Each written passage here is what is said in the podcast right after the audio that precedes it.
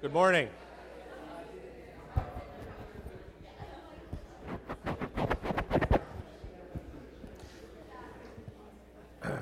Good morning.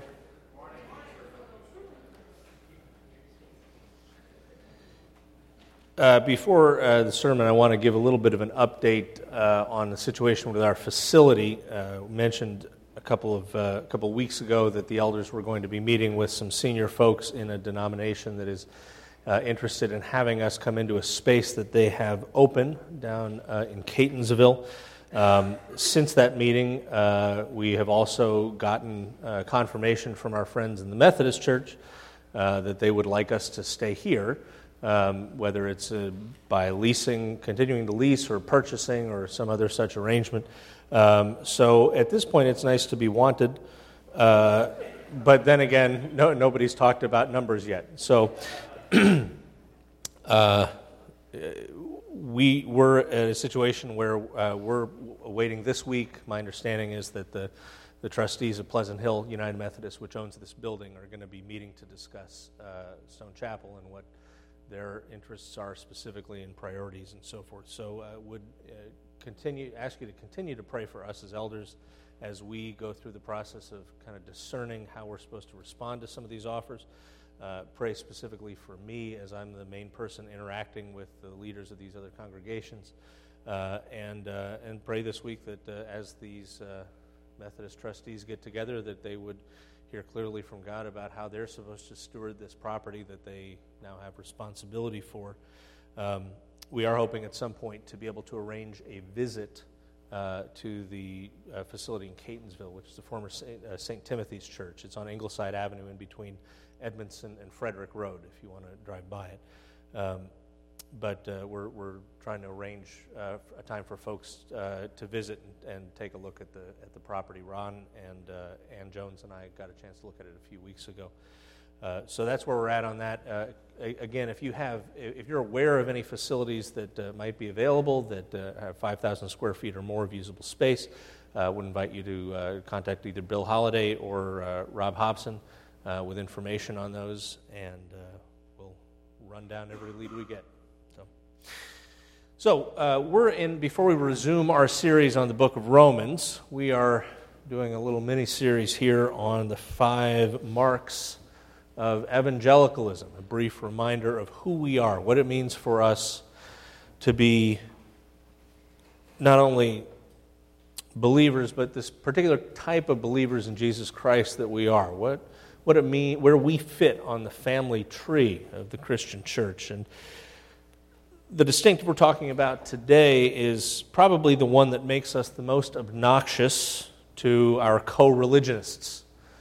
This is the one where most of our Catholic and Orthodox and uh, mainline Protestant brothers and sisters uh, find us to be especially irritating, which is usually known by the big name conversionism but uh, for the sake of simplicity and the use of this mnemonic device that I will roll out, but not today, I'm talking about faith. And Exhibit A, right here. Most people are not willing to take their stand for Christ. Most people are not willing to stand up and be counted when it comes to surrendering to Christ. I ask you tonight, are you sure that you're a Christian? Are you sure that your sins are forgiven? Are you sure if you died you'd go to heaven? Are you sure that you're ready to meet God? In the strictest sense of the term, I ask you tonight, are you a Christian? Are you sure of it? If I had a doubt in my heart tonight that I was ready to meet God, you couldn't drag me out of Madison Square Garden till I'd settled it. Make sure. Give your life to Christ tonight. Come and receive Him. All right, that's a Christian. Christ dwelling in the heart, a personal encounter with Christ, receiving Christ as Savior and Lord. That is a Christian. But how to live the Christian life? That's another thing. How to live the Christian life. All right. About 14, I think it was 14 years ago, I got married. For about two years, I wooed my wife. And I'll tell you, that was some doing to win her. I worked hard for two years. Finally, we stood up in front of the minister. Now, I could have admired my wife, which I did, but I still wasn't married. I could have thought she was lovely and beautiful and believed in her, but that didn't make me married to her. I had to stand in front of the minister, and he said, Wilt thou have this woman to be thy wedded wife? And I said, I will. And then he pronounced us man and wife. Then will we marry, a public decision. I came publicly before a congregation of people with witnesses on every hand and took Ruth to be my wedded wife. I said I will. It was a matter of the will. Just believing in her wasn't enough. Just going and having Sunday dinner at her folks' home wasn't enough. Just loving her wasn't enough. I had to say, I will. And just believing in Christ is not enough. The Bible says the devil believes in trembles. Just saying he's a wonderful person is not enough. Just going to Sunday dinner at the church is not enough. You must, by an act of your will, say, I will receive him as my own Savior and Lord. Have you done that?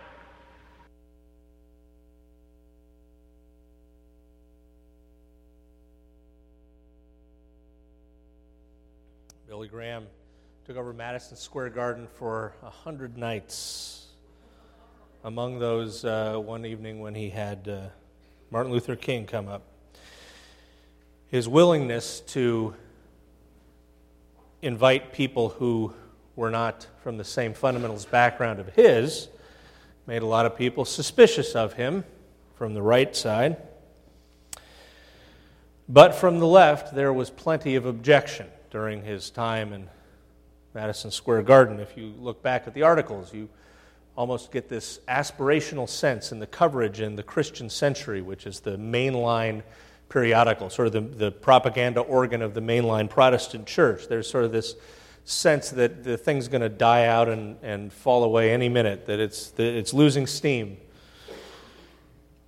The Century, in fact, even sent an investigative reporter to try to dig up dirt on Billy Graham because they found this sort of thing to be very, very distasteful. This idea that people should have to convert, that they should have to, by some decision, choose to receive Christ. Now, Billy Graham was in a long line of this sort of thing, not only preaching this message, but uh, receiving the opprobrium of the more dignified among them. Jonathan Edwards got kicked out of his church in Northampton because he believed that simply being baptized didn't mean that you were, in fact, a genuine follower of Christ. And he wanted to uphold an expectation that people were genuine followers in his congregation. The folks did not like that and kicked him out of his grandfather's church. John Wesley talked about his own experience of conversion. Even though he was an Anglican priest, it was when he had an experience of conversion. His brother Charles wrote in that song, My chains fell off, my heart was free, I rose, went forth, and followed thee. And we had there in the Second Great Awakening back in the 19th century all these tent revivals. Now, of course, some observed of these that at these tent, tent revivals where you'd get an evangelist who would come into town and set up a tent. That's why they called them tent revivals. People were not very creative back then. But you would have people come and they would camp out, and, and, and for days they would come and, and hear preaching, and they would hear uh, hymns, and they would be invited to come forward and to receive Christ, to become Christians. And people would stay there and camp out. Some Wags suggested there were more souls conceived than saved during these revivals. But this is the sort of thing that has been going on. So, Billy Graham, when he started out, wasn't obviously in Madison Square Garden. He was doing tent revivals of his own as a young evangelist, a young preacher. But this is the message of the revivalist, of the evangelist, that ye must be born again, that there is a need to decide for Christ, that you don't become a Christian by default. You don't get born into it. This, incidentally, is why New Hope and churches like ours generally practice adult rather than infant baptism. We believe that when a person comes to an age where he or she can say genuinely that he or she has made a decision to follow Jesus, to be one of his disciples, that that is the time that we should baptize that person, that we should signify their entry into the community of Jesus' followers. We have great respect for the traditions that practice otherwise, and many of us who were baptized as infants have, not, have chosen not to be baptized again as adults out of respect for that. But that's why we and most evangelicals don't practice infant baptism. A few do in the more traditional, uh, that have more traditional backgrounds, Lutherans or uh, conservative Congregationalists, Presbyterians, Anglicans. But we usually don't because we think that that can give the mistaken impression that you can be a cradle evangelical, that you can just be born and raised a Christian and that that, that counts. But as Billy Graham said, simply admiring Jesus, simply loving him, simply going to Sunday dinner at church every week doesn't cut it, as he said elsewhere. Just sitting in church doesn't make you a Christian any more than sitting in a garage makes you a car. Where, I wonder, might we have gotten this idea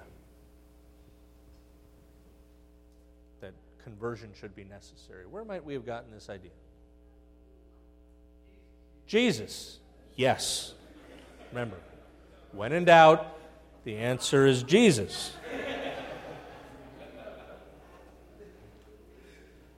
You'll remember from when we went through Matthew's gospel, the very beginning of Matthew's gospel, we, we read about Jesus' temptation in the wilderness in chapter 4. And then starting in verse 12, when Jesus heard that John, who was his advance man, had been put in prison, he returned to Galilee. Leaving Nazareth, he went and lived in Capernaum which was by the lake in the area of Zebulun and Naphtali, to fulfill what was said through the prophet Isaiah, who several hundred years before It also served as Jesus' advance man. Land of Zebulun and land of Naphtali, the way to the sea along the Jordan, Galilee of the Gentiles, the people living in darkness have seen a great light. On those living in the land of the shadow of death, a light has dawned. So Isaiah is setting up the rationale for this in the first place, isn't he? This is a people who are living in darkness, a darkness that needs to be illuminated. They're living in the land of the shadow of death. And that kind of land is one that would desperately need light and life. And from that time on, Jesus began to preach just be a good person and it's all going to be okay.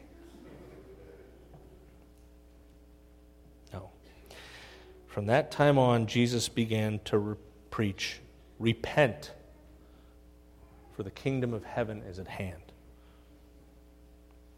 Jesus' message was one of calling to repentance, calling to conversion, to rejecting your old way of life and to accepting the new one that God has for you. And we see this as he called his disciples. Jesus was walking beside the Sea of Galilee. He saw Simon called Peter and his brother Andrew casting a net into the lake because they were fishermen. Thank you, Matthew, for clearing that up. Come follow me, Jesus said, and I will make you fishers of men. At once they left their nets and followed him. Going on from there, he saw two other brothers, James, son of Zebedee, and his brother John. They're in a boat with their father Zebedee, preparing their nets. Jesus called them, and immediately they left their boat and their father and they followed him. This is the pattern that we see in the Gospels. Jesus comes, calls people to follow him, and they do. Or they don't. Last Sunday night, I was with Steve at Sinai watching the Steelers lose badly. And of course, at every field goal and extra point, you had the guy there holding up the John 3:16 sign, right? And we hear about that, that verse, for God so loved the world that he gave his only begotten Son, that whoever believes in him should not perish but have eternal life. But remember, this is a statement that's given in the context of Jesus' encounter with a man named Nicodemus. We read in John 3 there was a man of the Pharisees named Nicodemus, a member of the Jewish ruling council. So we know just from this that he is a person of some importance. He's got status in the community as a member of the Sanhedrin, the ruling council. He is a religious leader, and therefore, in the, with the way things worked out, he is a political leader. He's part of the council that is dealing with the Roman Empire and figuring out how to run Jerusalem and the areas around it. And we know that he's a Pharisee. John tells us he's a Pharisee, which means that he would have been somebody who was very zealous for Torah. He was somebody who was part of a renewal movement within Judaism.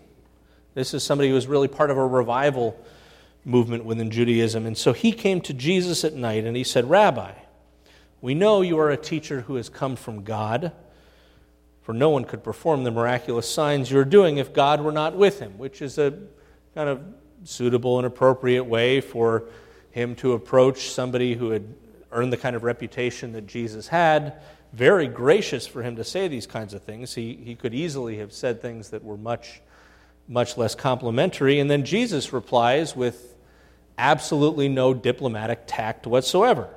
In reply, Jesus declared, I tell you the truth, no one can see the kingdom of God unless he is born again which is not what Nicodemus was expecting to hear. What do you mean? He says, How, how, can, how can somebody be born when he's already old? I mean, obviously, you can't go back in your mother's womb a second time to be born. Jesus answered, Look, straight up, no one can enter the kingdom of God unless he is born of water and the Spirit. Flesh gives birth to flesh, but Spirit gives birth to spirit. You should not be surprised when I say, You must be born again.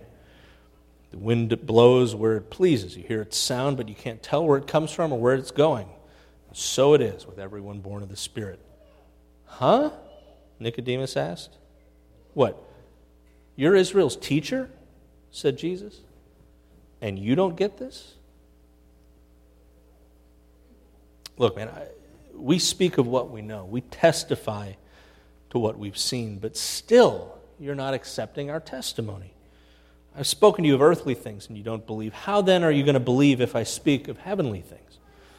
No one has ever gone into heaven except the one who came down from heaven, the Son of Man. And just as Moses lifted up the snake in the desert, so the Son of Man must be lifted up, that everyone who believes in him may have eternal life. For God loved the world in this way he gave his one and only Son, that whoever believes in him shall not perish, but have eternal life. For God didn't send his Son into the world to condemn it, but he sent his Son to save the world through him. Whoever believes in him is not condemned, but whoever does not believe stands condemned already because he has not believed in the name of God's one and only Son. This is the testimony. Light has come into the world, but men loved darkness instead of light because their deeds were evil. Everyone who does evil hates the light and will not come into the light for fear that his deeds will be exposed. But whoever lives by the truth comes into the light, so that it may be seen plainly that what he has done has been done through God. This is terribly impolite of Jesus to say. No? I mean, this is, this is a senior member of the community. This is a member of the Sanhedrin. This is a Pharisee. This is somebody with stature. And Jesus is saying, How on earth, you're Israel's teacher, how do you not know this? And he's talking about stakes like eternal life and eternal condemnation. it would appear that Jesus believes this message to be important and that he is not unwilling to convey that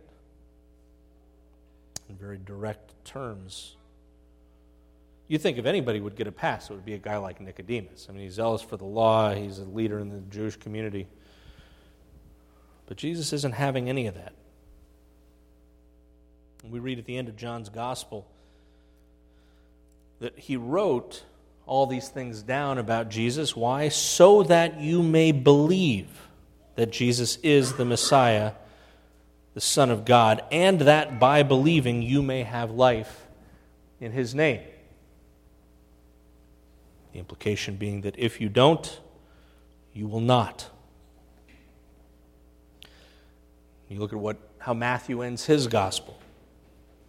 He has the 11 disciples in Galilee on the mountain Jesus told them to go to.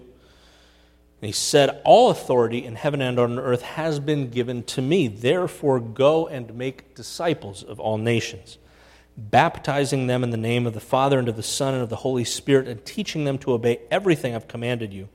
And surely I am with you always to the very end of the age. They've got a responsibility to draw people to repentance, to conversion. From what we read in the book of Acts, that's, that's what they did. the beginning of Acts, we have this story. Jesus' disciples are huddled up in Jerusalem. They're not sure what's going on, but they know that they're in danger and they know Jesus told them to stay there. And so everybody from the uh, Jewish world is there in Jerusalem for Pentecost, Shavuot, the feast at which the giving of Torah, the giving of the law, is remembered. And all of a sudden, as the story goes, in the beginning of Acts chapter 2, we have all of these people starting to speak in these languages of the different people who are there. And they're like, ah, these guys are unlettered rubes from East Nowhere, Galilee. How do they know all this? These languages of these different people, but God gave them the ability to. And everyone's saying, what, What's going on? And other people said, Oh, it's just drunk. They're just drunk.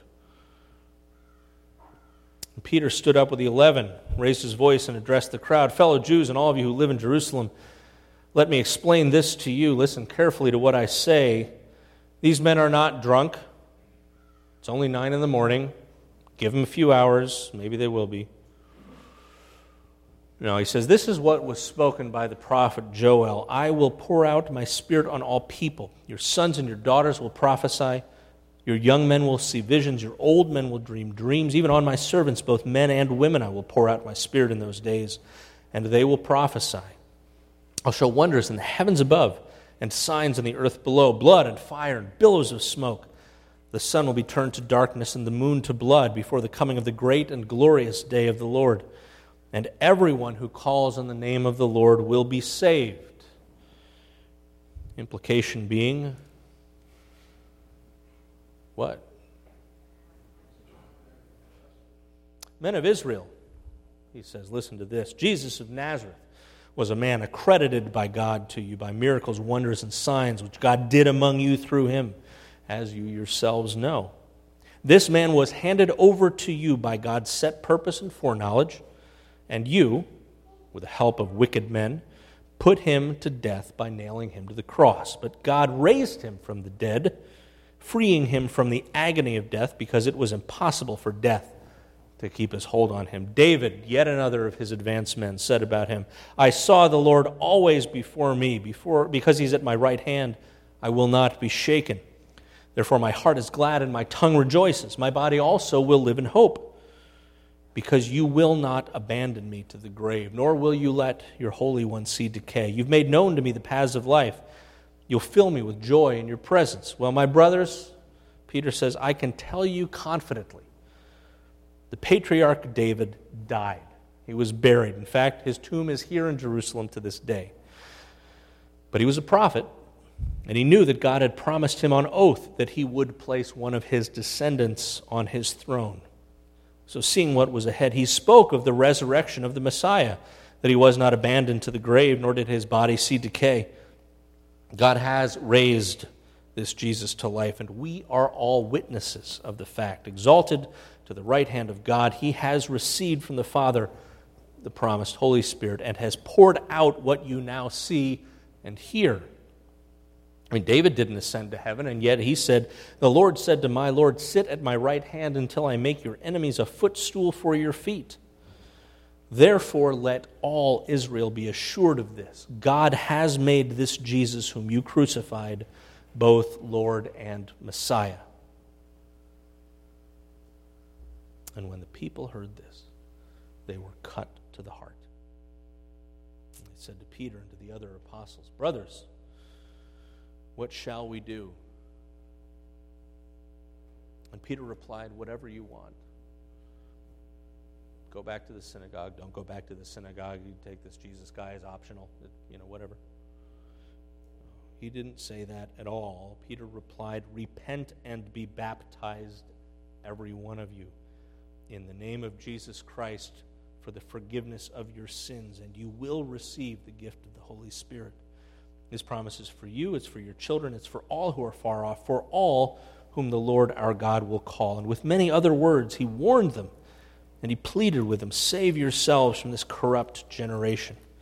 Those who accepted his message were baptized, and about 3,000 were added to their number that day. And a bunch of stories like this in Acts, where the disciples, the apostles, are giving this message about Jesus with a sense of urgency, a sense that it's necessary for their hearers, whether Jew or Gentile, to receive this news that Jesus is both Messiah and Lord, that God has made him both Messiah and Lord, and therefore the proper response is repentance and baptism in his name. We get this, the first story we hear about Paul telling this message. In Acts chapter 13, Paul and his companions sailed to Perga and Pamphylia, where John left them to return to Jerusalem. And from Perga, they went on to Pisidian Antioch. On the Sabbath, they entered the synagogue and sat down. This is what Paul did. After the reading from the law and the prophets, the synagogue rulers sent word to them, saying, Brothers, if you have a message of encouragement for the people, please speak. This, of course, Paul had been a disciple of Rabbi Gamliel. This would be like Ray Lewis dropping by your high school football team's practice. You're certainly going to have him talk to the linebackers. So, standing up, Paul motioned with his hand and said, Men of Israel, and you Gentiles who worship God, because there were Gentiles, there were God-fearers, people who were not Jewish, but who had been drawn to the one true God through the witness of the people Israel. Men of Israel, you Gentiles who worship God, listen to me. The God of the people of Israel chose our fathers. He made the people prosper during their stay in Egypt. With mighty power, he led them out of that country he endured their conduct for about 40 years in the desert. He overthrew seven nations in Canaan and gave their land to his people as their inheritance.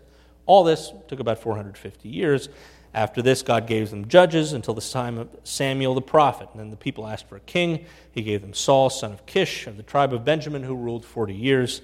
After removing Saul, he made David their king. He testified concerning him I have found David, son of Jesse, a man after my own heart. He will do everything I want him to do. At this point, everybody is nodding along politely and very enthusiastic about the sermon. From this man's descendants, God has brought to Israel the Savior Jesus, as he promised. Before the coming of Jesus, John preached repentance and baptism to all the people of Israel. As John was completing his work, he said, Who do you think I am? I, I'm not Messiah. No, but he's coming after me whose sandals I'm not even worthy to untie. My brothers, children of Abraham, and, and you God fearing Gentiles, it is to us that this message of salvation has been sent. Why would you need a message of salvation? Yeah. Presumably, you don't need a message of salvation unless there's something you need to be saved from. People of Jerusalem and their rulers did not recognize Jesus, yet in condemning him, they fulfilled the words of the prophets that we read every Sabbath. Though they found no proper ground for a death sentence, they asked Pilate to have him executed. When they'd carried out all that was written about him, they took him down from the tree and laid him in a tomb. But God raised him from the dead, and for many days he was seen by those who had traveled with him from Galilee to Jerusalem. They are now his witnesses to our people And so we tell you the good news. What God promised our fathers, He has fulfilled for us, their children, by raising up Jesus. Just as it's written in the second psalm You are my son, today have I begotten thee. The fact that God raised him from the dead, never to decay, is stated in these words I'll give you the holy and sure blessings promised to David. So it is stated elsewhere You will not let your Holy One's seed decay. When David had served God's purpose in his own generation, he fell asleep. He was buried with his father. His body rotted away, but the one whom God raised from the dead did not see corruption. So, therefore, my brothers, I want you to know that through Jesus, the forgiveness of sins is proclaimed to you. Why might that need to be proclaimed? Because they need to have their sins forgiven. Through him, through Jesus, everyone who believes is justified from everything you couldn't be justified from through Moses' Torah. And take care that what the prophets have said doesn't happen to you. Look, you scoffers, wonder and perish for I'm going to do something in your days that you wouldn't believe even if somebody told you. This is the kind of message that the apostles had. That God was moving in human history, that God had done something decisive in sending Jesus to live, to die, and to be resurrected and that this news was good news, but it demanded a response. It was not simply helpful information that you might file away. This was good news, but it was news.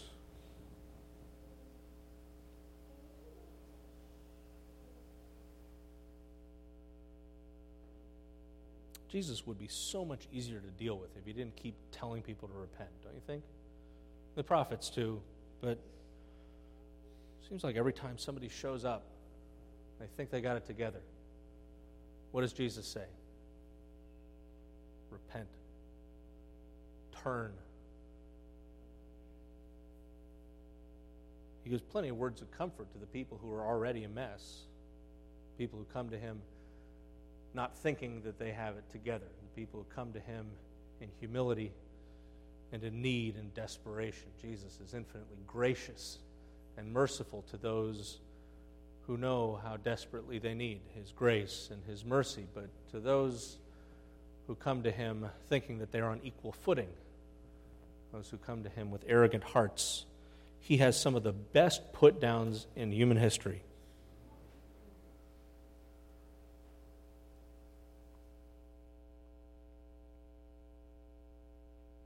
And so I think that because we as evangelicals are, as we talked about a couple weeks ago, people of the book, because we are Bible people, because we do hold Scripture to be so authoritative for us, I think it's not only because we have proof texts like, ye must be born again, but it's because we see the pattern demonstrated for us in the Scriptures by Jesus himself and by his earliest followers that the message of the need to repent, the need to convert, was always on their lips. Now, what we have to do with spreading this message is what we're going to talk about next week. Let's pray. Lord God, we are grateful that you do not leave us in darkness you do not, not leave us in the shadow of death, but that you bring your light and your life into our darkness, into our death. That through your death we may join you in being raised to new life. We pray that however uncomfortable or unpopular this message of the need to repent is, that we would never lose hold of it. You would keep us always faithful to the word that you have given us. In Christ's name, amen.